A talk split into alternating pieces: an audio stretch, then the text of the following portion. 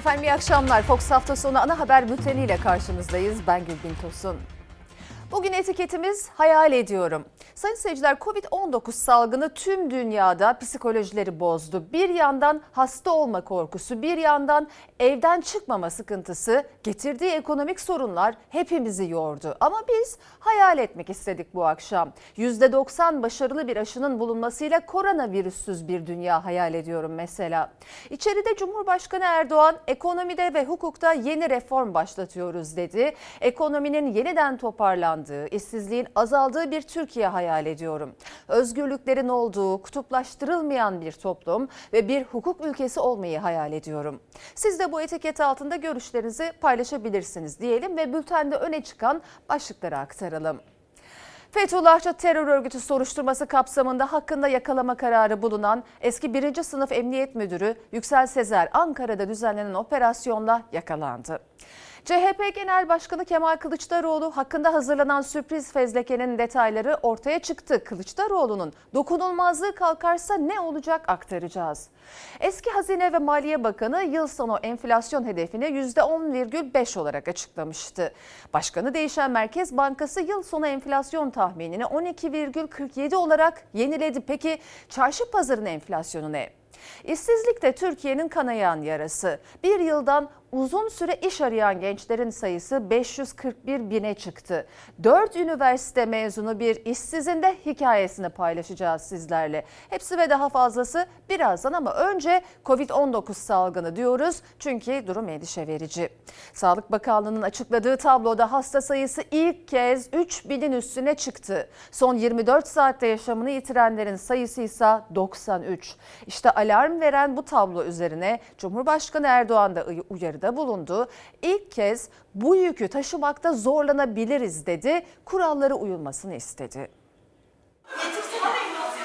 Kurallara uymaz ve kendi sağlığımızı kendimiz korumazsak bu yükü taşımakta zorlanabiliriz. Böyle acı ve trajik bir duruma meydan vermeyeceği konusunda ben milletime güveniyorum. Cumhurbaşkanı Erdoğan da tablonun iyiye gitmediğini aslında bu cümlelerle ortaya koymuş oldu. Sağlık Bakanlığı'nın tablosunda da hastanede tedavisine başlananların sayısı ilk kez 3000'i aştı. Açıklanmayan vaka sayısının ise sadece İstanbul için bile bunun 4-5 katı olduğunu tahmin ediyor aile hekimleri. 3 yeni vaka her gün bir aile hekiminin önüne düşüyor. İstanbul'da da yaklaşık 4500'ün biraz üstünde aile hekimi olduğunu düşünürseniz. Yani o 12-15 binin altında değil gibi görünüyor vaka sayımız. Vakaların %40'ının görüldüğü İstanbul'da vaka hesabı işte bu. Türkiye genelinde ise sayının 30 bini aştığı anlamına geliyor. Yaşamını yitirenlerin sayısı da 30 Nisan'dan bu yana ilk kez 90'ı aştı. Son 24 saatte 93 hasta daha hayatını kaybetti.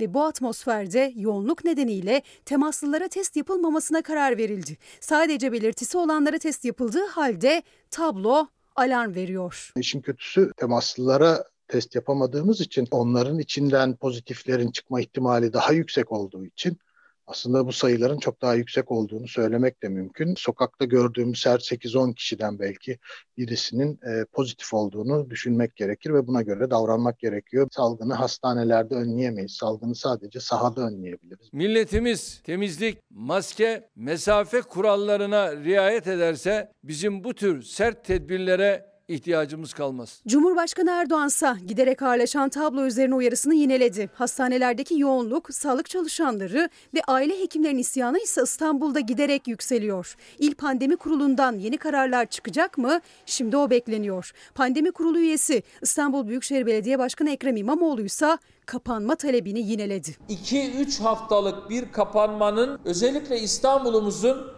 şu anki verilerine baktığımızda bu kesinlikle bir kapanmanın şartlılığı ortadadır. Düşünün ki 11 milyonluk bir Belçika'dan bile eğer vaka sayısı ya da ölüm sayısı 2-3 kat az ise gerçekten bunu bütün dünyaya insanlık namına öğretelim, anlatalım ya. Ama eğer bir yanlış varsa açıklamalarda yanıltmanın doğru olmadığını da altını çizmek zorundayım. Enfeksiyon hastalıkları uzmanı Profesör Doktor Esin Davutoğlu Şenolsa Trabzon Havalimanı'ndaki bu kalabalığa dikkat çekti. Seyahatlerle dünyaya yayılan virüsün yine seyahatlerle yayılmaya devam edeceğini hatırlattı.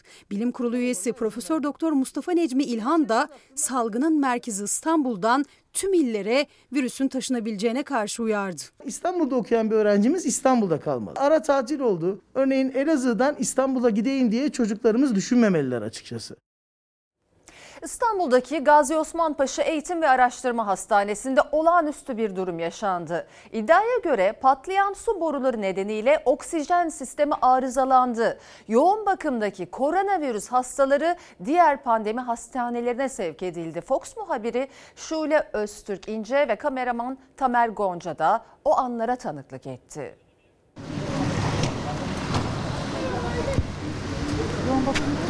Hastanız mı var? Evet hastam babam işte. Yoğun bakım mı? Evet yoğun Ne oldu içeride? İçeride su patladı. Herkesin haberi olsun. Kaç kişi tahliye edildi? En az, en az 50 kişi. Abi hangi hastaneye gidiyor?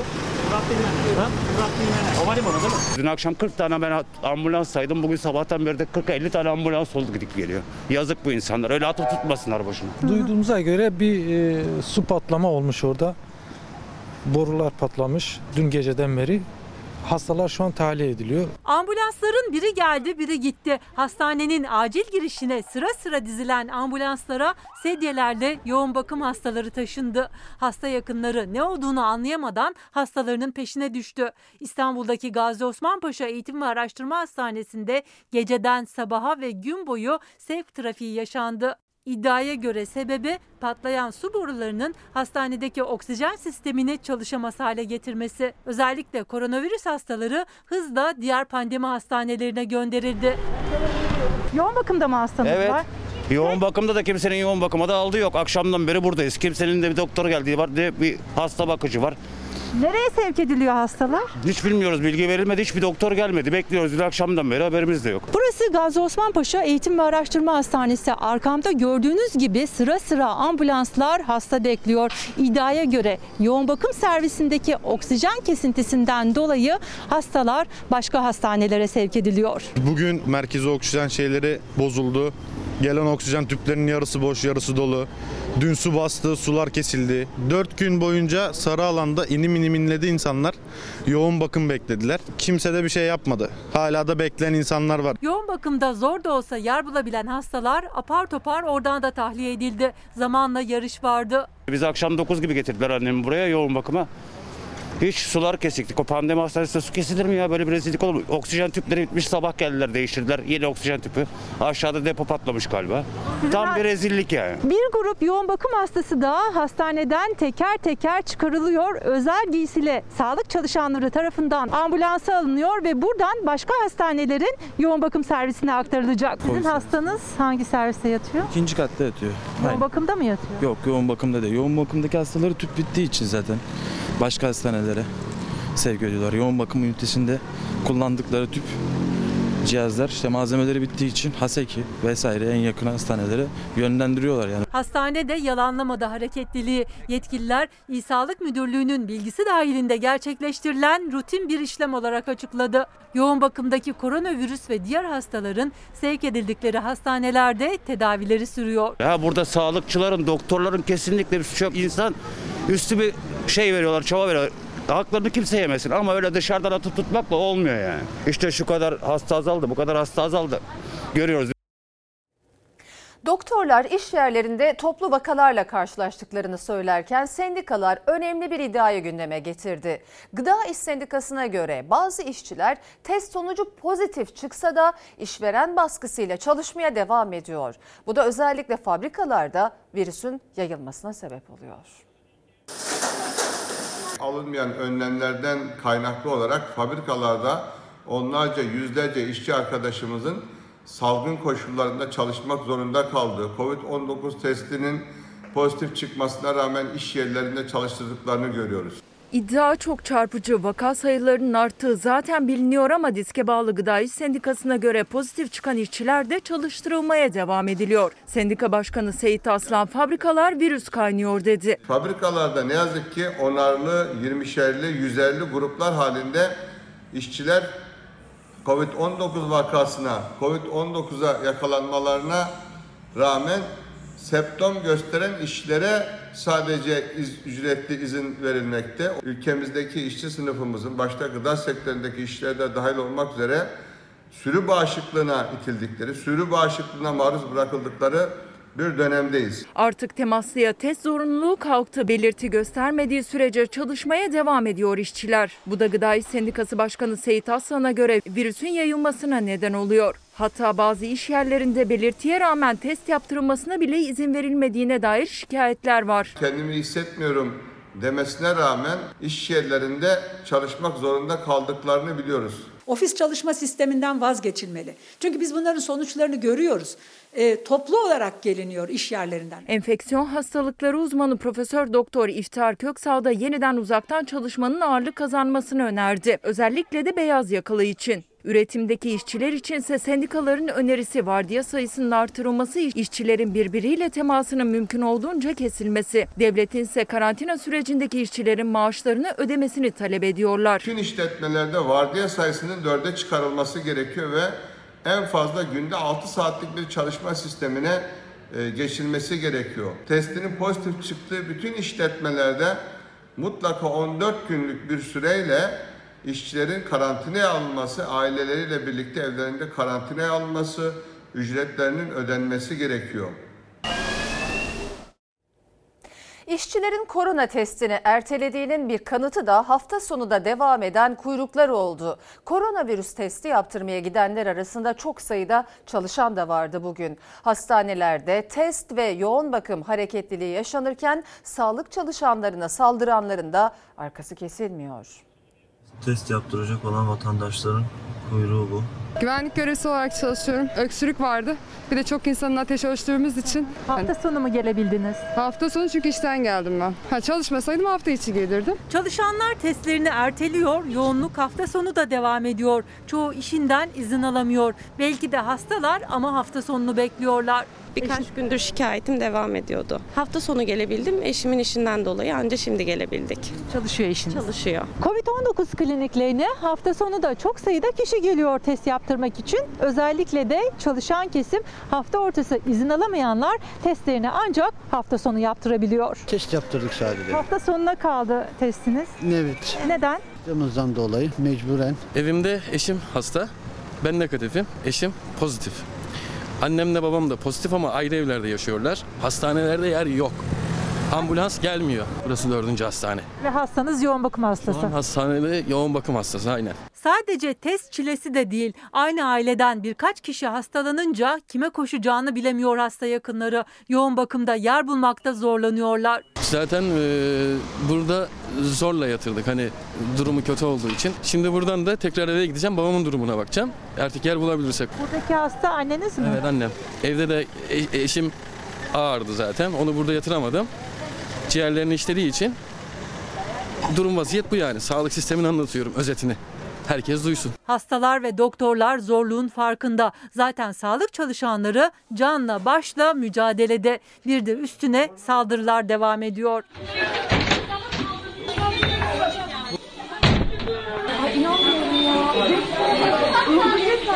Yaklaşık bir ay önce yine Ankara'dan gelen bu görüntüler Türkiye'yi ayağa kaldırmıştı. Saldırgan hasta yakınları acil servise girmeye çalışmış, sağlıkçılar sedyelerle barikat kurmuştu. Bu görüntüler de yine başkentten. Ankara Üniversitesi Tıp Fakültesi Cebeci Hastanesi'nin çocuk yoğun bakım servisinde çalışan sağlıkçılar canlarını böyle korudu. Tıbbi cihazlarla barikat kurdular. Yatak var mı ya? Bir tane de yatak çekeceğiz. Hasta yakınlarından 5'i gözaltına alındı. Hastanelerdeki yoğunluksa sürüyor. Bütün gece boyunca hastaneleri dolaştım. Bunu başımdan geçti bu hadise. Herkes dinlesin. Çok iyiymişiz ya. Hayırlı günler. Etiketimiz hayal ediyorum ama özellikle bu haberle ilgili hastanelerdeki kuyruklar ve yoğunlukla ilgili daha önceden aldığım bir tweet var onu paylaşmak istiyorum. İsmail Bey İngiltere'de Covid-19 testleri süpermarketlerin AVM araba parkında yapılıyor. Online randevu almanız şart. Araçlar görevliler ellerindeki levhalarla sizi yönlendiriyor. Aracınızın camları kapalı oluyor. Sadece numune alındığında açıyorsunuz. Hastanede sadece yatan ameliyat veya acilden yatış olacaklara Covid-19 Covid-19 testi yapılıyor demiş. Çok önemsiyorum. Ee, bir cevap da gelmiş. Ne güzel. Oysa bizde korona ile ilgili her şey hastanede yapılıyor. Yapılıyor ki sağlıkçılar hastalansın, sağlık sistemi çöksün, herkes birbirine bir güzel bulaştırsın diye Erduran Bey de eleştirmiş. Yine biz koronavirüsle devam ediyoruz sayın seyirciler. Artan koronavirüs sayıları sonrası birçok ilde denetimler sıklaştırıldı. Maske ve mesafe kuralının yanı sıra sigara yasakları da denetlendi. Onca uyarıya rağmen hala duyarsız olan, kural tanımayan vatandaşlara ceza yağdı. Yürüyerek hiçbir şekilde yeme içme, sigara yasak. Maskeyi indirmiyoruz. Maskeyi kaldırın tam. Maskeyi tam kaldırın. Havalar soğudu, koronavirüs vaka sayıları hızla artmaya başladı. Birçok ilde maske ve sigara yasağı denetimi yapıldı. Açık alanda sigarayla ilgili yasak oldu. Bir. Hiçbir ceza yapmak zorunda. Dükkanda yasak. Haberiniz yok muydu burada yasak olduğu? Kırıkkale'de yasak olmasına rağmen düğün salonunda davullu zurnalı yapılan kına gecesine il salgın denetim ekiplerince baskın düzenlendi. İşletme sahibine 3 gün iş yeri kapama cezası verildi. Bir maske mesafe kurallarının olup olmadığını kontrol edelim. Kentte polis ve il salgın denetim merkezi ekipleri vatandaşların yoğun olarak bulunduğu caddelerde denetim yaptı. Birçok kişinin sigara yasaklarından haberi bile yoktu. Kurallara uymayanlara 900 lira para cezası kesildi. Arka tarafa dönseniz bir dünya adam var maskesi ha böyle gelir. Kapatır mısın maskeyi? Bak kafelere bir abi. Uyarsını paletizasına çevir. Uygulamadan memnun olanların yanında denetime tepki gösterenler de vardı. Bir TC'nizi alabilir miyim? Ceza mı yazıyorlar? Yok, yok. TC'nizi alabilir miyim? Adnan abi şöyle konuşur hala düşüyor. Düşüyor böyle. Kent merkezinde bir kahvehanede denetim yapan ekipler oyun oynayanların maske ve sosyal mesafe kuralına uymadıklarını tespit etti. Müşterilere ve işletme sahibine toplam 15 bin lira ceza kesildi. Gençler maskeyi çıkartmıyorsunuz. Tamam mı? Mesafenizi koruyun. Edirne, Tekirdağ ve Kırklareli'de koronavirüs artış hızı Türkiye ortalamasının iki katına çıktı. Denetimler sıklaştırıldı. Düzce'de polis ekipleri vatandaşların yoğun olarak bulunduğu cadde ve sokaklarda drone destekli denetim gerçekleştirdi. Kolay gelsin. Ne haber? Test kodu. Alabilir miyim? Samsun'da ekipler semt pazarında HES kodu sorgulaması yaptı. Olmayan esnafın satış yapmasına izin verilmedi. Tamam mı? Tamam. Koronavirüs salgınında aşı umudu tüm dünyayı heyecanlandırsa da önemli soru işaretleri var. Birincisi Türkiye'ye ne zaman gelecek? İkincisi eksi 70 derecede tutulması gereken aşıları saklamayı her ülke başarabilecek mi? Örneğin Türkiye'de muhafaza için yeterli depo yok. Üçüncüsü de yüksek aşı fiyatının altından kalkılabilecek mi? %90 koruyorsa toplumun %60'ının bağışık hale gelmesi için yaklaşık %66'sının toplumun aşılanması lazım. Bu da Türkiye için yaklaşık 50 milyon kişinin aşılanması demek 100 milyon doz aşı gelmesi anlamına gelir. Bunların hepsinin yapılması falan tabii belli bir süre alacak. Dünya aşı haberiyle umutlandı ancak aşının dağıtım takvimi en büyük soru işareti. Üstelik tek sorun bu da değil. Türkiye için fiyatı ve saklama koşulu da uzmanları düşündürüyor. Bu aşı maalesef buzdolabında saklanamıyor. Düşünün Türkiye'ye diyelim ki 5 milyon doz aşı geldi. Bu aşıyı koyacak bir eksi 70 derecelik depo, illere nakli böyle bir şey yok ve bunun kurulması da son derece pahalı. Bilim insanları Profesör Doktor Uğur Şahin ve Doktor Özlem Türeci'nin bulunduğu %90 başarıya ulaşan aşının insan üzerinde denenme süreci tamamlandı. Çalışmaları Türk çiftin başında olduğu Alman biyoteknoloji firmasıyla Amerikan ilaç firması ortak yürütüyor. Şimdi ona için gözler Amerikan Gıda ve İlaç Dairesi FDA'de. Trump Beyaz Saray'da kameraların karşısına geçti, olası takvimi açıkladı. Nisan ayı itibariyle aşı toplumun geneline ulaşacak noktada olacak. Aşının dağıtımına Aralık ayının ortasında başlanması bekleniyor. Ancak ilk etapta 20 milyon üretilebileceği için öncelikle yaşlı ve kronik hastalarla sağlık çalışanlarına uygulanacak. Avrupa Birliği henüz onay alınmasa da şimdiden 300 milyon doz sipariş etti. Türkiye'de öncelikli ülkeler arasında. Çünkü gönüllü denemelerin yapıldığı ülkelerden biri de Türkiye. Ancak Enfeksiyon Hastalıkları Derneği Başkanı Profesör Doktor Mehmet Ceyhan'a göre Türkiye'de eksi 70 derecede tutulması tutulması gereken aşının muhafaza edilebileceği depo yok. Örneğin Amerika Birleşik Devletleri 100 milyon doz aşı e, ısmarladı ve e, anlaştı.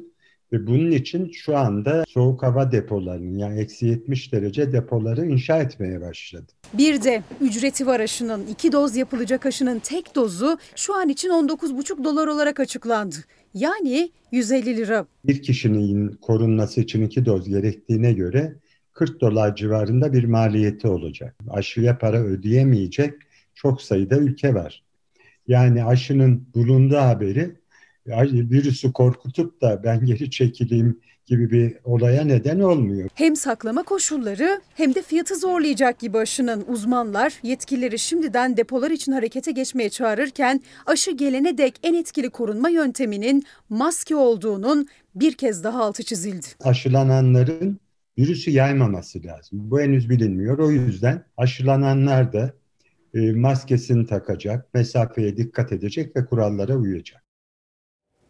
Sayın seyirciler Fethullahçı terör örgütü soruşturması kapsamında hakkında yakalama kararı bulunan eski emniyet müdürü Yüksel Sezer Ankara'da düzenlenen operasyonda yakalandı. Üzerinden sahte kimlik çıkan eski emniyet müdürünün FETÖ'nün kriptolu haberleşme programı Baylok kullandığı da tespit edildi. Bir başka FETÖ firarisi eski TÜBİTAK çalışanı Ünal Tatar da Amerika'da ortaya çıktı.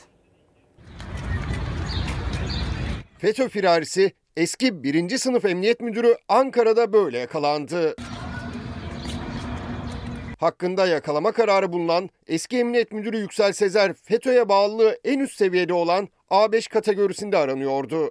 3 yıldır adaletten köşe bucak kaçan firari zanlının izine polis Ankara'nın Çankaya ilçesine bağlı Ata Mahallesi'nde ulaştı. Operasyon düzenlendi, firari FETÖ'cü kaçarken yakalandı. Yere yatırıldı, ters kelepçe takıldı, gözaltına alındı. FETÖ'nün kriptolu haberleşme programı Baylok kullandığı tespit edilen Sezer'in üzerinden sahte kimlik de çıktı. Terör örgütü FETÖ, Sezer'i en kritik görevlerde kullanmıştı. İstihbarat Daire Başkanlığı'nda şube müdürü, Güvenlik Daire Başkanlığı'nda başkan yardımcısı ve Strateji Daire Başkanlığı'nda çalıştı. Sivas'ta istihbarat şube müdürlüğünde görev yaptığı dönemde usulsüz dinlemeden dolayı ceza da almıştı. Hadi lütfen, lütfen geriye çıkalım. Kozmik Oda'nın bilirkişisi bir başka firari FETÖ'cü eski TÜBİTAK çalışanı Ünal Tatar da Amerika'da ortaya çıktı. Firari Tatar'ın New York Üniversitesi'nde doçent olarak siber güvenlik dersi verdiği anlaşıldı. Durdur açma. Tatar o dönem Kozmik Oda aramalarında el konulan çok gizli belgeleri hard diske kopyalamış, bilgi ve belgeler ilk kez devletin elinden çıkarak Amerika'da örgüt elebaşı Fethullah Gülen'e gitmişti. Türkiye'de siyasi ve askeri casusluk, FETÖ üyeliği suçlamasıyla aranan Ünal Tatar, TÜBİTAK'ta görev aldığı dönemde balyoz ve Oda TV kumpaslarının da bilirkişisiydi. MHP suç duyurusunda bulunduğu savcılık harekete geçti ve CHP Genel Başkanı Kemal Kılıçdaroğlu hakkında suç ve suçluyu övme iddiasıyla hazırlanan fezleke meclise gönderildi. CHP lideri dokunulmazlığı kaldırılırsa 3 yıl hapisle yargılanacak. Kemal Kılıçdaroğlu söylediği sözleri savcılığa şikayet eden MHP'liler için daha önce muhbir demişti. Selahattin Demirtaş beraat eder başka bir dosya. Müesser Yıldız aylardır hapiste.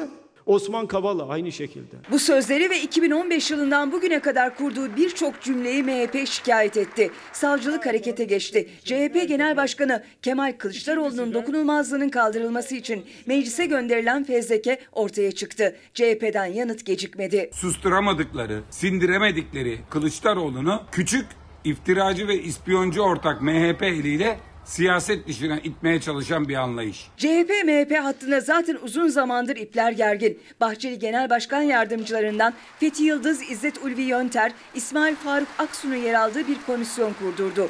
Kılıçdaroğlu'nun geçmişte meclis kürsüsünden yaptığı konuşmalar dahil birçok açıklamasını tek tek inceledi. Büyük ortaya yaranmak için küçük ortak MHP'nin iftiradan, ispiyondan ibaret bir komisyon kurması.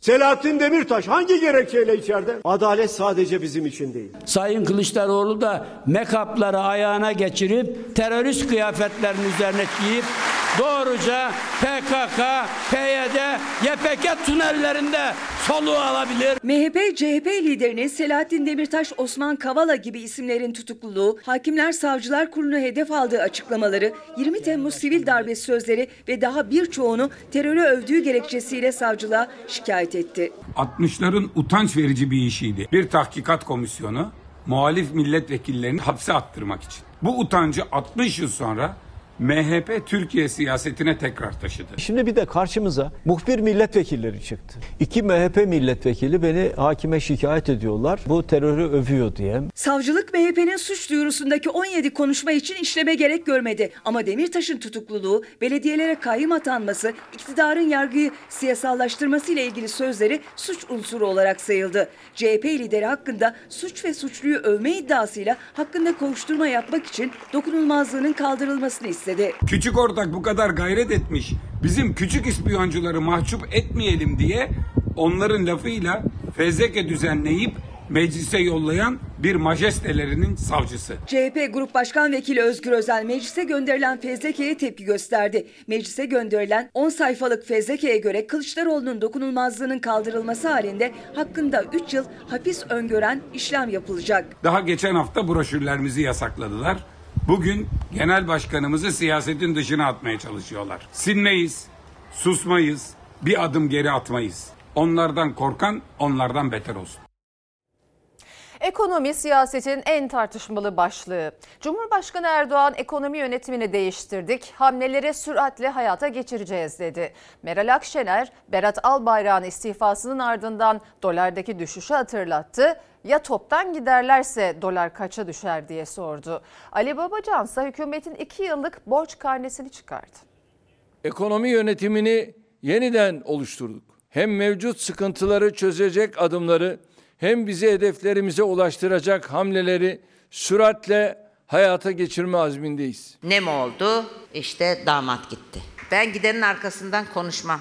İnsanların suratına suratına söylerim. Yardımcı pilotları değiştirdiler ama kaptan eski. Uçak eski, uçak eski. Metal yorgunu. Erdoğan ekonomi yönetimini değiştirdik dedi. Ekonomi için olumlu mesajlar verdi ama Akşener dolardaki düşüş örneğinden hareketle Ali Babacan ise Türkiye'nin 2 yılda artan borcuyla yüklendi. Damat bakanın ayrılması 8,5'tan bugün itibariyle kaç dolar? 1 lira ya yakın dolar bir kişinin eyvallahıyla gitti. Ya toptan gitseler ne olur? Ekonomistlere sorayım Cihan Bey kaç olur? Lirayla eşitlenir diyor. Akraba kayırmacıyla da yapılan atamanın maliyetini söyleyeceğim. Hazinenin toplam borcu şu anda 1 trilyon 863 milyar TL. İkiye katlamış ikiye. İki yılda. Yazık değil mi? Muhalefet il il esnaf esnaf dolaşırken Erdoğan ekonomide yeni dönem açtıklarını söylüyor. İktidarla muhalefetin ekonomide gördükleri birbirinin tam tersi. 18 yılda geri kalmıştık zincirini kırdık. Artık gittiğim her yerde, her ilçede bir veya iki kişi derdini anlatırken öyle bir hale geliyor ki gerçekten kendini kaybediyor. Hayat pahalılığının alıp gittiği bir dönemde çıkıyorsunuz ekonomi pik yapıyor diyorsunuz. İki ay sonra da bütün ekibi değiştiriyorsunuz. Ya gerçekten ülkenin halinden haberleri yok ya da artık samimi değiller. Elbette henüz çözemediğimiz ciddi sıkıntılarımız var. Hep söylüyoruz Türkiye birden büyüktür. Türkiye dar bir çevrenin şahsi çıkarlarından da büyüktür. Yok fiyat istikrarıymış. Yok finansal istikrarmış. 18 yıldır neredeydiniz? Kurbanın gözü patladı. CHP ekonomi otobüsüyle sahaya indi. Kılıçdaroğlu, Akşener, Babacan nabzı sokakta tutmaya başladı. Gözlerse iktidarın ekonomi için yapacaklarında.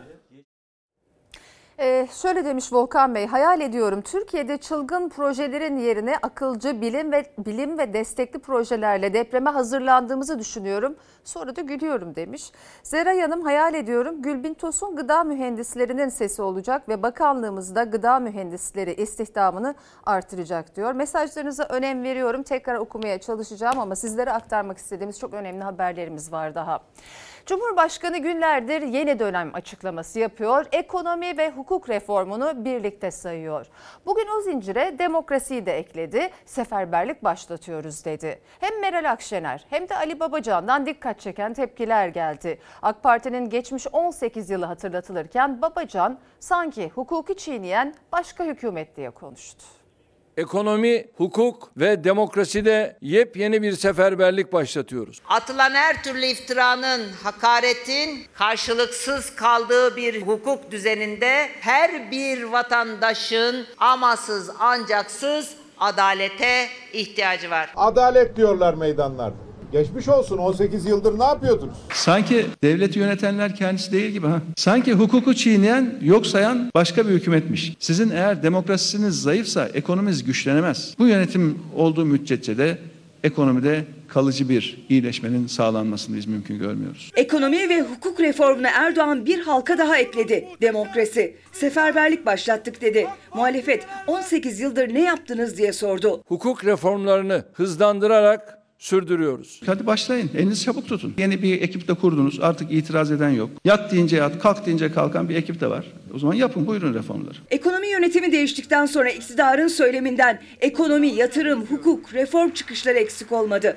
Erdoğan her konuşmasında yeni dönem vurgusu yaptı. Muhalefet cephesindense karşı sesler yükseldi. Size acı yaşatanlar, bizlere acı yaşatanlara en objektif hukukun üstünlüğüne uygun bir şekilde o adaleti onlara da biz uygulayacağız. Hadi hukuka uymaya, şeffaflığa yeniden başlayın diye bizim buradan çağrı yapıyoruz. Kimlerin vergi borçlarını niye sildiniz? Bunu da açıklayın şeffafça. Gençlerimiz tweet atmaktan korkuyor. On binlerce insanı terörist diye damgalamak bunun neresinde hukuk var, neresinde adalet var? Ekonomi ve hukukta reform tartışması büyürken Ali Babacan Erdoğan'ın Türkiye'nin kaderiyle AK Parti'nin kaderini buluşturan sözlerine de sert tepki gösterdi. AK Parti'nin kaderiyle ülkenin kaderi birbiriyle bütünleşmiştir. Adeta biz batarsak ülke de batar ha. Hatta biz batacaksak ülke de batsın demeye getiriyorlar. Böyle tehditlerle bir yere varamazsınız. Korkutarak bir ülkeyi yönetmeye çalışıyorsa o iktidarın gitme zamanı artık yaklaşıyor demek. AK Parti kaybederse Türkiye'nin siyasi ve mali boyunduruk çukuruna yuvarlanacağı, Türkiye kaybederse de AK Parti'nin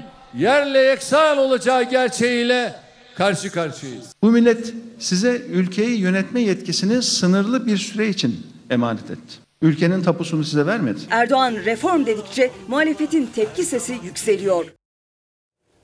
Hazine ve Maliye Eski Bakanı Berat Albayrak en son ekonomik programda yıl sonu enflasyon hedefini %10,5 olarak açıklamıştı. Başkanı değişen Merkez Bankası'nın beklenti anketindense enflasyon tahmini 1 puan artarak yıl sonu enflasyonu için 12,47 olarak çıktı. Ama çarşı pazar alışverişine çıkanlara göre fiyatlar bu rakamlarla örtüşmüyor. Meyve aldım, sebze alıyorum. Yani almaya çalışıyoruz en azından. Ama her şey çok pahalı. Çok pahalı. Bizim enflasyona bakarsan yüzde kırkın üzerinde. Bu yeşilliklerin fiyatı her hafta artıyor. E benim param her hafta azalıyor elimdeki paranın alım gücü. Çarşı pazarda fiyatlar gün be gün artarken cepteki para hep sabit. Alım gücü düşüyor. 2020 sonu için hükümetin hedeflediği yıl sonu enflasyon tahminleri her hafta çarşı pazarı gezenleri hiç de ikna etmiyor. Enflasyonun 2020 yılı sonunda %10.5'i gerilemesi. %12 diyenler gelsinler önce şuraya bir baksınlar ondan sonra karar versinler. Hazine ve Maliye Eski Bakanı Berat Albayrak son ekonomi programında 2020 sonu için enflasyon beklentisini %10,5 olarak açıklamıştı. Merkez Bankası ise 86 katılımcıya gönderdiği beklenti anketinde yıl sonu enflasyon tahmininin 1 puan daha arttığını gördü. Beklenti anketine göre yıl sonu tüketici enflasyonu tahmini %11.76'dan 12.47'ye çıktı. Geçen ay aldığınız bir şeyi bu ay aynı şekilde almaya kalkın. Kesinlikle arada %20 fark var. Salatalığın kilosu 5 lira. 2 lira 3 liraydı. Önceliğimiz enflasyonu tek haneli rakamlara çekmektir. Ocaktan bu yana nerede baksanız yüzde yetmiş. Fiyatlar ortada. Cumhurbaşkanı enflasyonu tek haneye indirmek hedefimiz derken tüketici tezgahtaki 7 lira olan fasulyeyi, 10 lira olan domatesi, 20 lira olan sarımsak fiyatlarını işaret ediyor. 2-3 tane yeşillik aldım 80 lira. Enflasyon şimdiden 20-25'leri buldu. Yıl sonuna kadar daha da artacak. Yılın sadece ilk 8 ayında taze fasulye %25, sivri biber %23 zamlandı. Domateste ise zam oranı %20'ye yaklaştı. Pazarda hiç 5 liradan aşağı hiçbir şey yok. Alım gücü iyice düştü. Asgari ücret de onu karşılamıyor. Kamusenin yaptığı bir araştırmaya göre sadece bir kişinin açlık sınırı 2892 lira. Yani 10 milyona aşkın kişinin evini geçindirmeye çalıştığı asgari ücretten 518 lira daha fazla. Bugün herkes şunu görüyor ki Şubat Ocak'tan hakikaten çok daha iyi. Mart da Şubat'tan daha iyi. Nisan Mart'tan zaten çok iyi olacak. Şu pazarın bir enflasyona gelip de bir gelsinler bakalım bir. Nasıl bir şey var? Artık yeter bu masal anlatmayı bize bıraksınlar ya. Süt ürünlerinin fiyatları çok arttı. Sebze meyvenin fiyatları çok fahiş. Ocak ayına göre sütte zam %20'yi, peynirde %14'ü aştı. Durum sebze meyvede de farksız. Hükümet yıl sonu için enflasyonu %10'larda hedeflese de geçim sıkıntısı yaşayan, dövizdeki artışla parası eriyen vatandaşa göre cebe yansıyan oran çok daha yüksek. Maaşlar hiç artmıyor, fiyatlar sürekli artıyor. Diyarbakır valisinin birkaç gün önce kurduğu mesele mesleksizlik cümlesi henüz hafızalarda taze. Peki gerçekten de gençler iş beğenmiyor mu? Bu sorunun yanıtı Türkiye'deki milyonlarca işsizden biri olan Özlem Özsarak'ın cümlelerinde. Dört tane diplomam var ama işsizim. Acı verici değil mi? Kaç seneniz üniversite okumakta geçti? 4 artı 4, 2. Gelirsizlik bir yana en çok da eğitime verdikleri yılların döktükleri alın terinin karşılığını alamadığına üzülüyor işsizler. Çünkü artık 4 diploma bile yetmiyor. Özlem Özsarak da o diplomalı gençlerden biri. Diyarbakır valisinin yaptığı gibi iş beğenmemekle suçlanan yüz binlerce işsiz arasında o da var. Mesele işsizlik değil, mesele mesleksizliktir. Mesele iş beğenmemezliktir. Ben adım adım iş arıyorum ya. Yani asgari ücretli iş arıyorum. Başka bir şey de değil. Yani o kadar küçüldük. Boşuna okumuşum diyorum. Adım adım kapı kapı iş arıyor Özlem Özsarak. İstediği çok da değil asgari ücret. Ancak 4 diploması yeterli gelmiyor. Kamu yönetimi, sosyal hizmetler, halkla ilişkiler, sosyoloji. Hiçbir alanda bulamadınız. Hiçbir alanda bulamadık. Üniversite bitirdim 4 tane. Bir buçuk yıldır işsizim. İşsizlik süresinin ne kadar uzadığını rakamlar da koyuyor ortaya. Bir yıldan uzun süredir iş arayan gençlerin sayısı 87 bin kişi arttı. 541 bine yükseldi. İşkur'a başvurdunuz mu? Başvuru yaptım. Ne zaman? Sürekli güncelliyorum işte. Bundan 5 ay önce yaptım. Son 4 hafta içinde başvurmadıysanız işsiz sayılmıyor. Şöyle bir durum da var bu arada. Ben Şu anda siz işsizler listesinde yoksunuz. Ama şöyle de bir şey var. İşsizler listesinde yokuz ama gittiğimiz zaman diyor ki sizin senin başvurun var zaten diyor. Bu nasıl? Burada bir tezatlık var. Daha önceki başvurunuzun sonucu ne olmuş? Hiçbir şey. Size göndereceğiz diyor. Takip edin diyor. Takip ediyorum. Elimde artık telefonla böyle böyle parmaklarımla bakıyorum ama hiç iş de yok. Üniversite mezunları bir süre ümitle iş beklese de süre uzadıkça, TÜİK'e göre işsiz bile sayılmadıkça umutları kırılıyor. Gururla diplomalarının rahatlığını yaşayacaklarına, işsizlik yükünün altından kalkmaya çalışıyorlar. Gerçekten üzülerek anlatıyorum. Durumumuz çok kötü. Boşuna göz nuru dökmüşüm. Yani işsizlik artık benim üzerime adanmış bir şey işsizlik. Yenilendikten sonra iki ay önce açılan ama inşaat çalışmaları devam eden İstanbul'daki Göztepe Eğitim Araştırma Hastanesi'nin taşeron işçileri iddialarına göre aylardır maaşlarını alamıyorlar. Seslerini duyurabilmek için eylemdeydiler.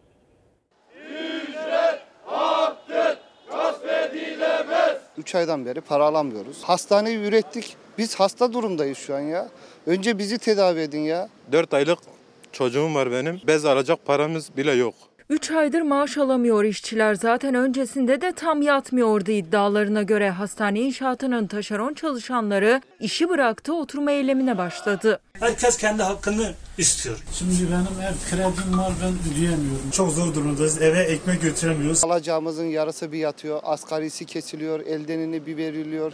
Sigortamız yani eksik yatırılıyor. 3 aydır hiç mi maaş almıyor? Maaş alamadık.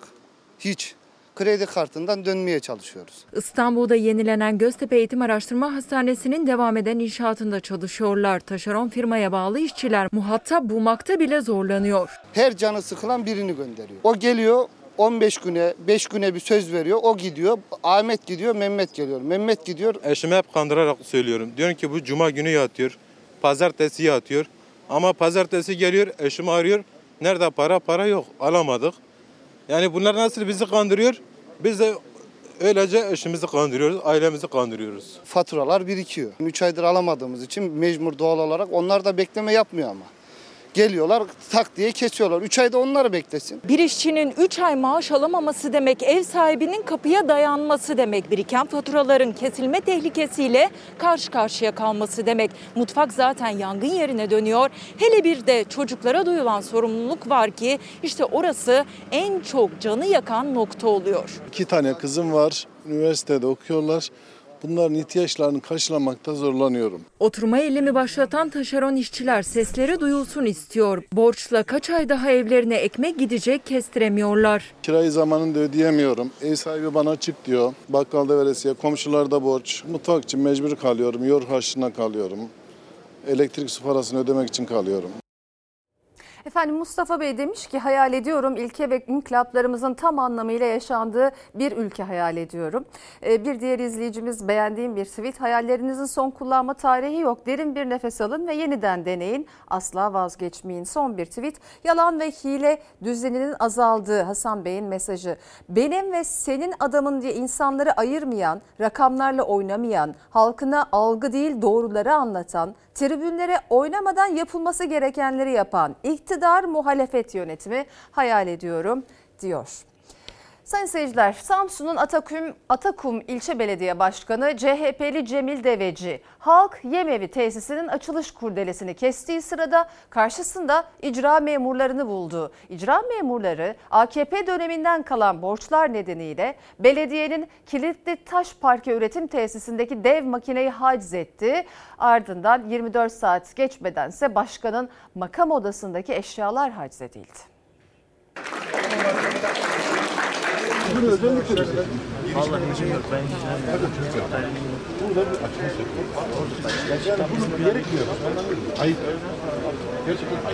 Kurdeleyi kesti, açılış heyecanını yaşayamadan karşısında icra memurlarını gördü. Önce iş makinesi ardından makam odasındaki eşyalar haczedildi. CHP'li belediye başkanı 24 saatte iki aciz şoku birden yaşadı. Bir açılış var. Köylüler toplanmış. Nereden bilelim Bugün geliyorsunuz. Nereden bilelim? Kalabalığı gördük. Samsun'un Atakum İlçe Belediye Başkanı CHP'li Cemil Deveci, köylülere ücretsiz yem dağıtmak için kurulan Halk Yemevi tesisinin açılışı için muhtarlar ve köylülerle bir araya geldi. Tesisin açılışı sırasında oldukça mutlu olan başkan ve köylüler açılıştan kısa süre sonra haciz memurlarının gelmesiyle şok yaşadı. AK Parti döneminde belediye ile iş yapan şirket 40 milyon liralık alacağına karşılık icra takibi başlatmıştı. Tahsilatsa CHP'li belediye başkanından yapılacaktı. Sen alacak olsan ilk gün daha yeni bir seçim bu belediye gelip böyle bir haciz İlk defa geldik avukat. Yok ya sizinle ilgisi yok. Genel olarak. İlk defa geldik. Genel olarak söylüyorum. Haciz memurlarına tepki gösteren başkana muhtarlar ve vatandaşlar da destek verdi.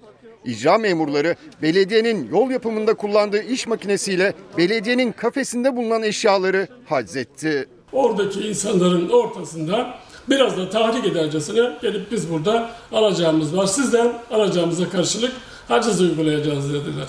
Belediye Başkanı Cemil Deveci haciz şokunu atlatamadan ikinci kez haciz memurlarını karşısında gördü. Makam odası da haciz edilen belediye başkanı yaşananlara isyan etti. Şimdi ben işçinin maaşını veremez durumdayım. İşçinin kıdem tazminatını veremez durumdayım. Kadere bak ya. Kadere bak. Ben isyan etmeyeyim de kim etsin? Alın koltukları da alın. Hiç olmasa herkes bir işe yaramadığını belediye başkanını görsün.